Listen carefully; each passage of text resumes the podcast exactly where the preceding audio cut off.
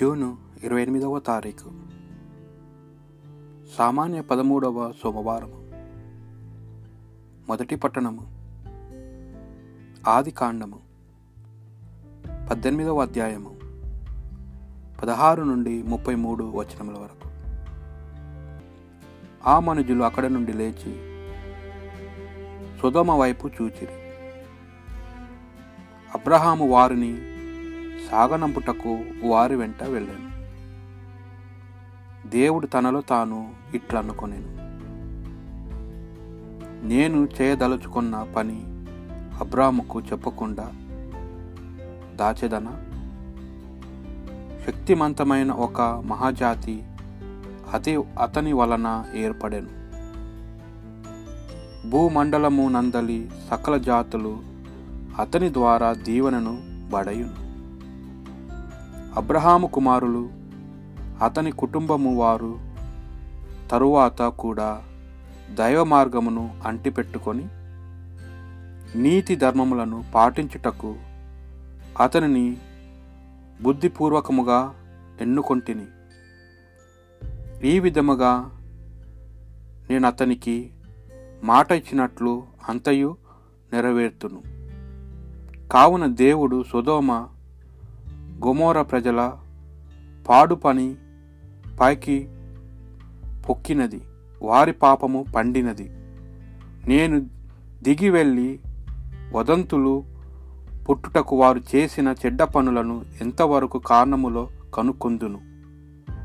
వారిని దండింపవలెనని మనవి. నా చెవిన పడినది. నేను నిజము తెలుసుకొని నిజము తెలుసుకొన తలచితిని అని చెప్పాను. అంతటా ఆ మనుజులు సుధోమ వైపు వెళ్ళిపోయేరి. కాని అబ్రహాము దేవుని ఎదుటనే నిలిచి ఉండేను. అతడు దేవుణ్ణి సమీపించి ప్రభు దుర్జనులతో పాటు నీతిమంతుల సైతము నాశనం చేయుదుమా? ఆ పట్టణములో నీతిమంతులు ఏబది మంది ఉన్నచో వారిని బట్టి అయినను ఆ నగరమును నాశనము చేయకుండా కాపాడవా? మంచివారిని చెడ్డవారిని కలిపి కట్టుగా నాశనం చేయటం నీకు తగదు. సన్మార్గులను దుర్మార్గులను సమాముగా శిక్షించుట నీకు తగున. భూలోకమున కెల్ల తీర్పు అగువాడవు. ధర్మమును ఆచరింపవలదా అని అనెను. అంతట దేవు దేవుడు సుధమ నగరంలో ఒక ఏబది మంది మంచివారున్నచో వారిని బట్టి ఎల్లరను క్షమింతును అని చెప్పాను. అబ్రహాము ప్రభు నేను బూడిద ప్రోగునే మట్టి మనిషినే ఆయనను తెగించి దేవరు వారితో మాట్లాడుచున్నాను. ఐదుగురు తక్కువగా ఏబది మంది మంచి వారున్నచో తాము ఏమి చేయుదురు? ఐదుగురు తక్కువ ఆగుటచే సమస్త నగరమును నాశనం చేయుదురా? అనెను. నలువది ఐదుగురున్న నేను దానిని నాశనం చేయను అని దేవుడు చెప్పాను. అబ్రహాము తిరిగి ఒకవేళ నలువది మంది మాత్రమే ఉన్నచో ఎట్లా?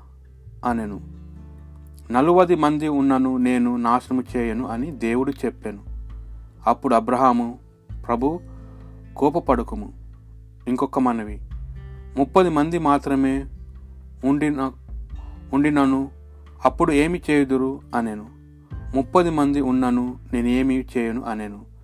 అబ్రహాము ప్రభు ఇంకను మాట్లాడుటకు సాహసించుచున్నాను. ఒకవేళ ఆ నగరంలో ఇరువది మంది మాత్రమే ఉన్నచో ఏమి అగును అని అడిగాను.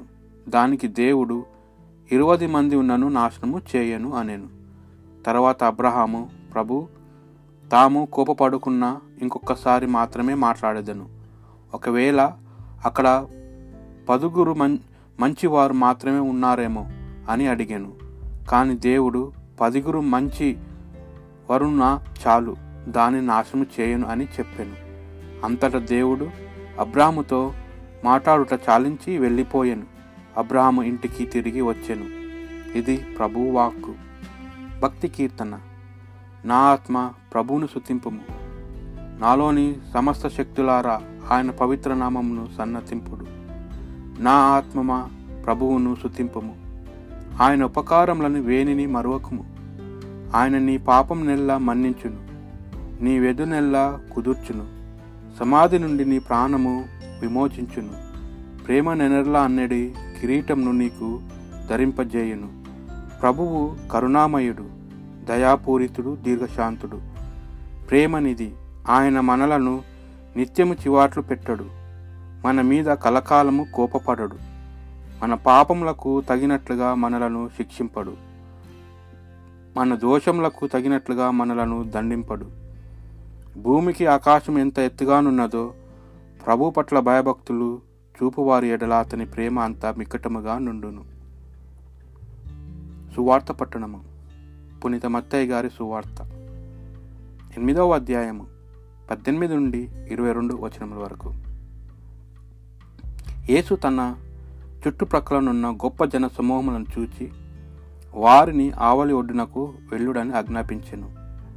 అప్పుడు ధర్మశాస్త్ర బోధకుడు యేసును సమీపించి బోధకుడా నీవు ఎక్కడికి వెళ్ళినా నీ వెంట వచ్చుటకు సంసిద్ధుడను అనగా యేసు నక్కలకు బొరియలు ఆకాశ పక్షులకు గూళ్ళు కలవు.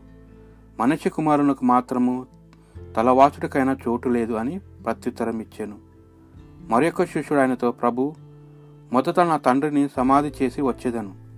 అనుమతి దయ చేయుడు అని కోరగా ఏసు నీవు నన్ను వెంబడింపుము. మృతులను సమాధి చేయు విష విషయము మృతులనే చూచుకొను నిమ్ము అని పలికెను. ఇది ప్రభువు సువిశేషము.